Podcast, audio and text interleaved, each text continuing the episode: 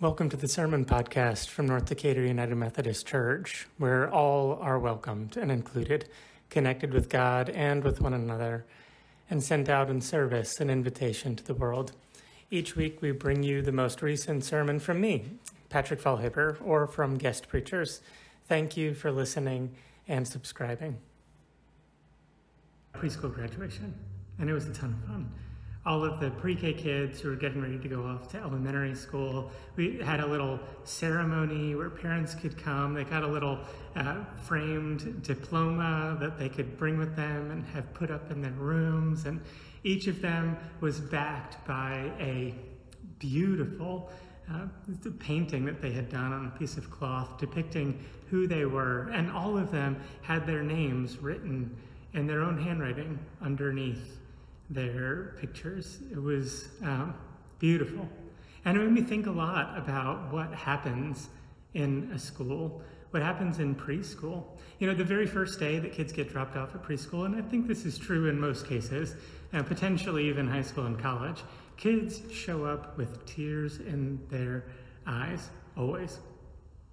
They're scared to leave parents, they're scared to leave the what was normal for them. They're scared to go to a new place. They're scared to encounter a bunch of strangers. They're scared about what might happen in the day, and they're scared to lose all of the habits that they had been that had been built up. Now, I don't know that they would say that is what's happening, but I know for my own sake, when I enter into a new space or a new circumstance or a new job or a new experience, I'm flooded with those same kinds of reactions.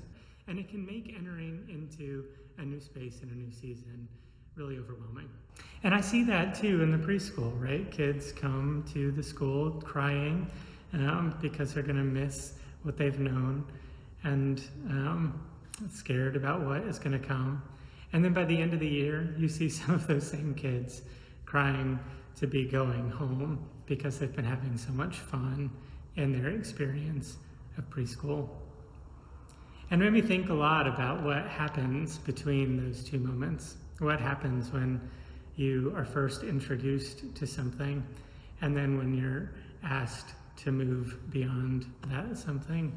And I think in many ways that is mirrored in Scripture um, in the second chapter of Acts that Alfreda just read for us, where the disciples who had been in a version of life that was normal to them as fishermen and tax collectors and um, all sorts of other things.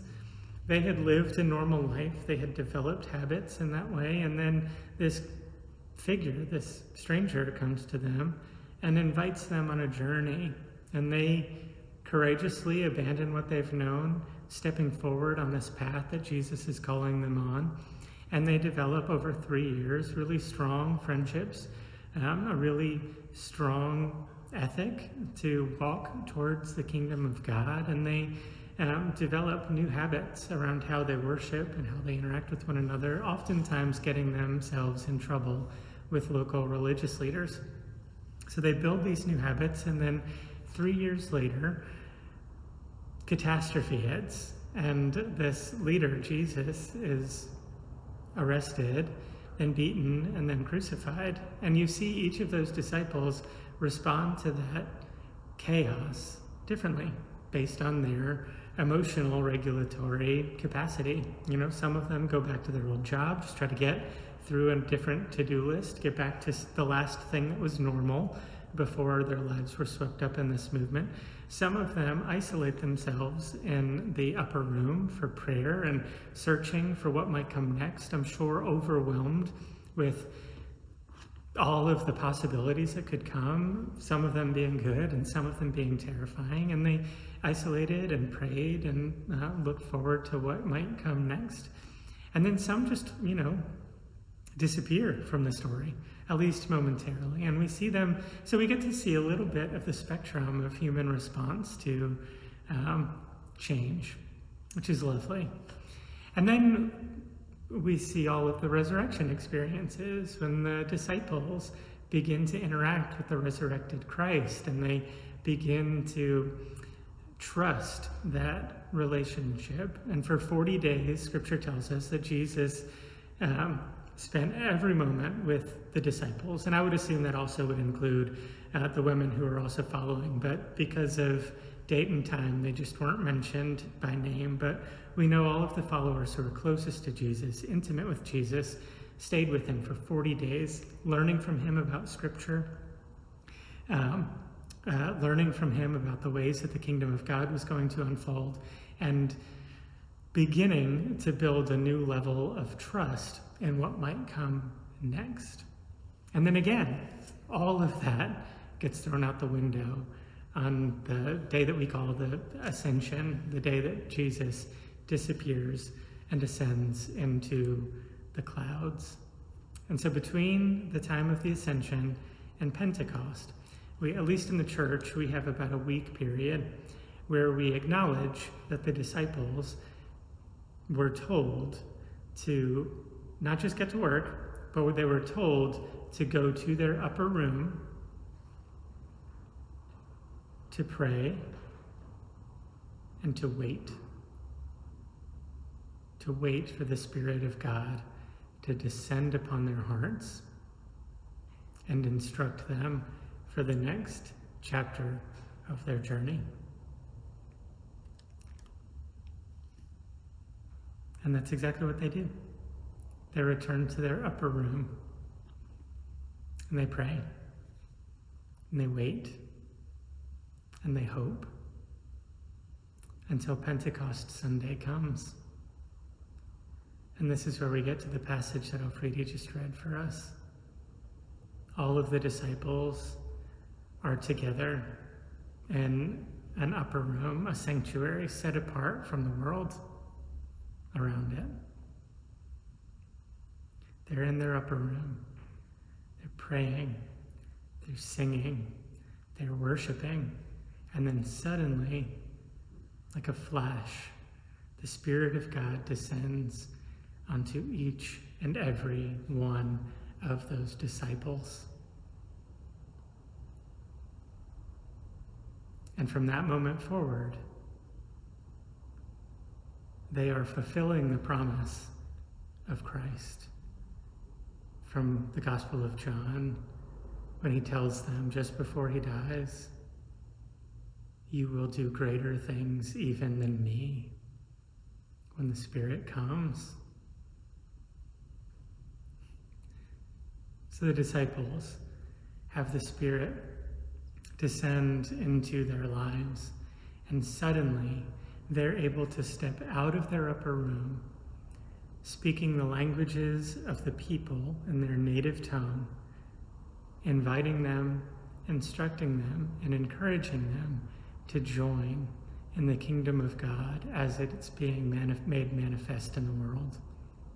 And what that meant for them was they were sharing meals together, they were singing and praising God together, they were caring for uh, especially the outcasts among them, but they were sharing all of their resources from the spectrum of wealth into the same pool of funds in order to make sure no one would be left out.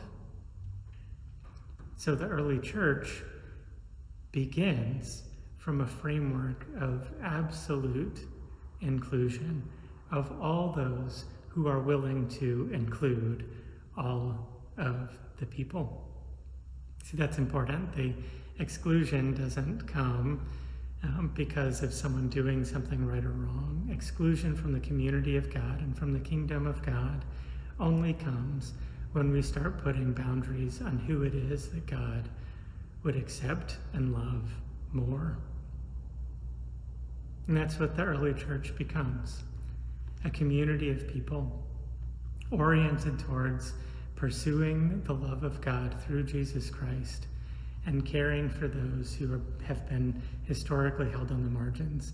And they do that by sacrificing everything, which is really kind of beautiful. So let's get back to the Pentecost story because I do think it has some instruction for us. I think it has a lot of instruction for us. First and foremost, we all have chapters of lives, of our lives. Each of us experiences things that are disorienting and then we have to create some new sense of order out of that chaos, and then we develop into a new normal. And then after we've been in that new normal for a while, inevitably something will come to bring chaos into our lives, and we endure that, we walk through that, we learn from that, and then we have to create, we have to work with God to allow a new sense of order and a new sense of normalcy to develop in our lives. And then something will come along and throw our beliefs up into the air, or throw our habits up into the air, or throw our sense of well being up in the air. And then we do the work to reconcile that. Each and every one of us has had instances where we have felt absolutely disordered, either by the loss of someone close to us, the loss of a, a family member, the loss of a job, the loss of uh, just normalcy, or the loss of, you know, um, control over habits that may have become addictions. And then we have an opportunity to grow through that chaos. And what we see in the disciples is a very human, very stumbling version of that path where they experience normalcy, as we'll use uh, the fishermen as an example. They experience normalcy as fishermen. Their life gets thrown into chaos as they encounter Jesus.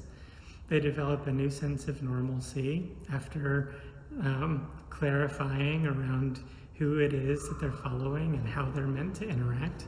And then they move forward until they experience their next season of chaos. And then they build a new sense of normalcy.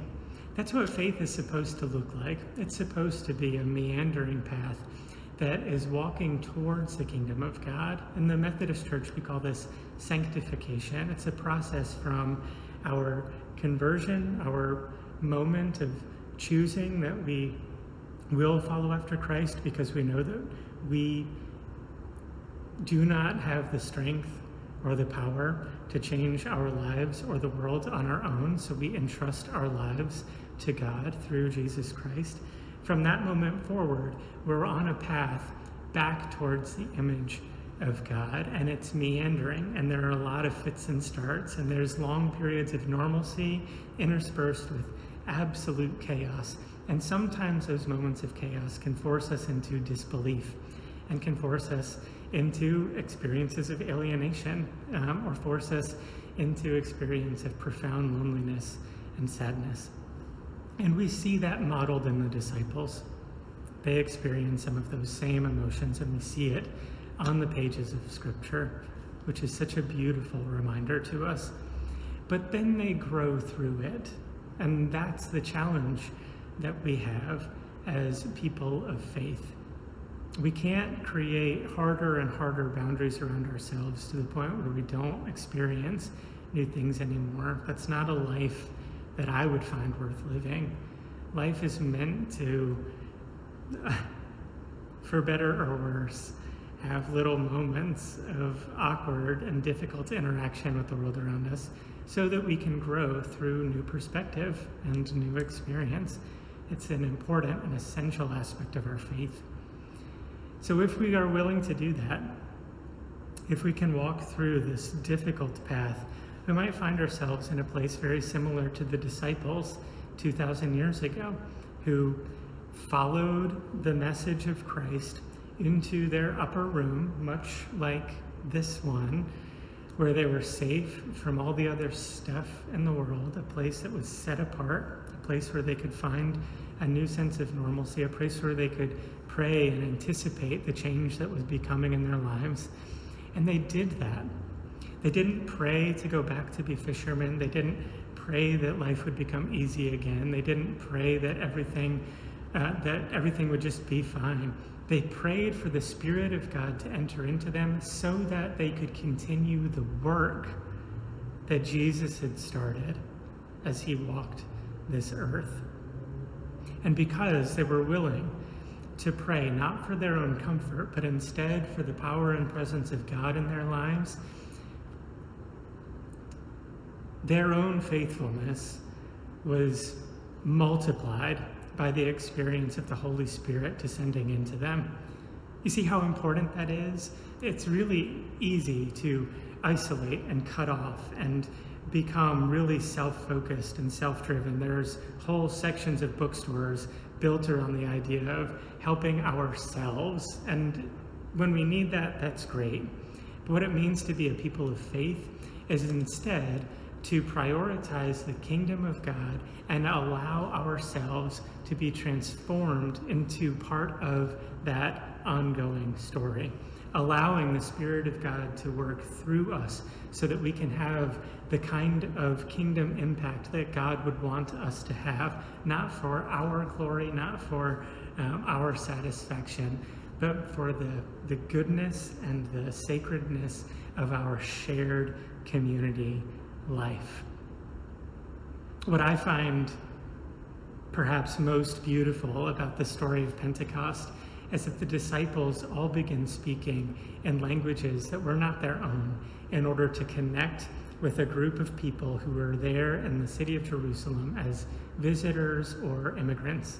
Right? They didn't expect uh, the people beyond the walls of their religious community to come in and speak Hebrew just like them. They didn't expect them to speak Aramaic. They didn't you know, demonstrate their faithfulness by only speaking in their religious language and using the kind of uh, uh, the kind of language that would alienate people who weren't accustomed to that kind of thought. Instead, they spoke the language of the people who were there. And I just think that's so beautiful because it perfectly illustrates what it means to be people of faith, people oriented towards the kingdom of God. Because if it's true that the kingdom of God is big enough for people in Jerusalem and Judea and Samaria and the ends of the earth, or if it's true that the kingdom of God is big enough for us here in North Decatur and us in the city of Decatur and us in Georgia and us in America and us across the whole spectrum of human experience in the world, then it means we have to learn new languages. We shouldn't expect the world to learn our language. We should go beyond the walls, willing to learn the passions and experiences and language of the people who surround us so that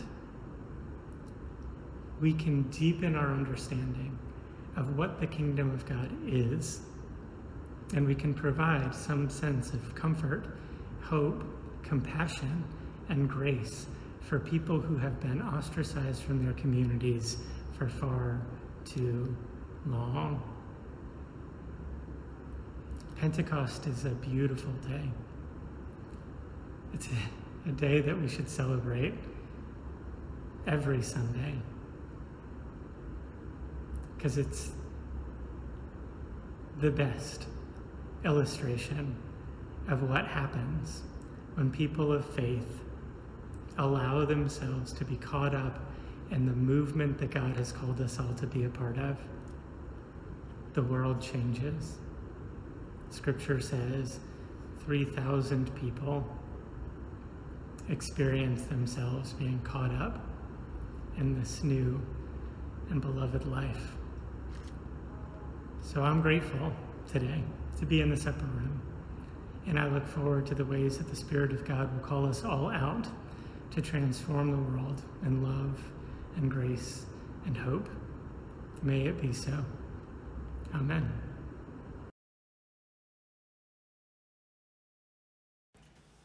Thanks so much for listening to this week's sermon from North Decatur United Methodist Church. If you like this podcast, please leave us a review on iTunes. And if you want to learn more about our church, you can visit us at ndumc.org.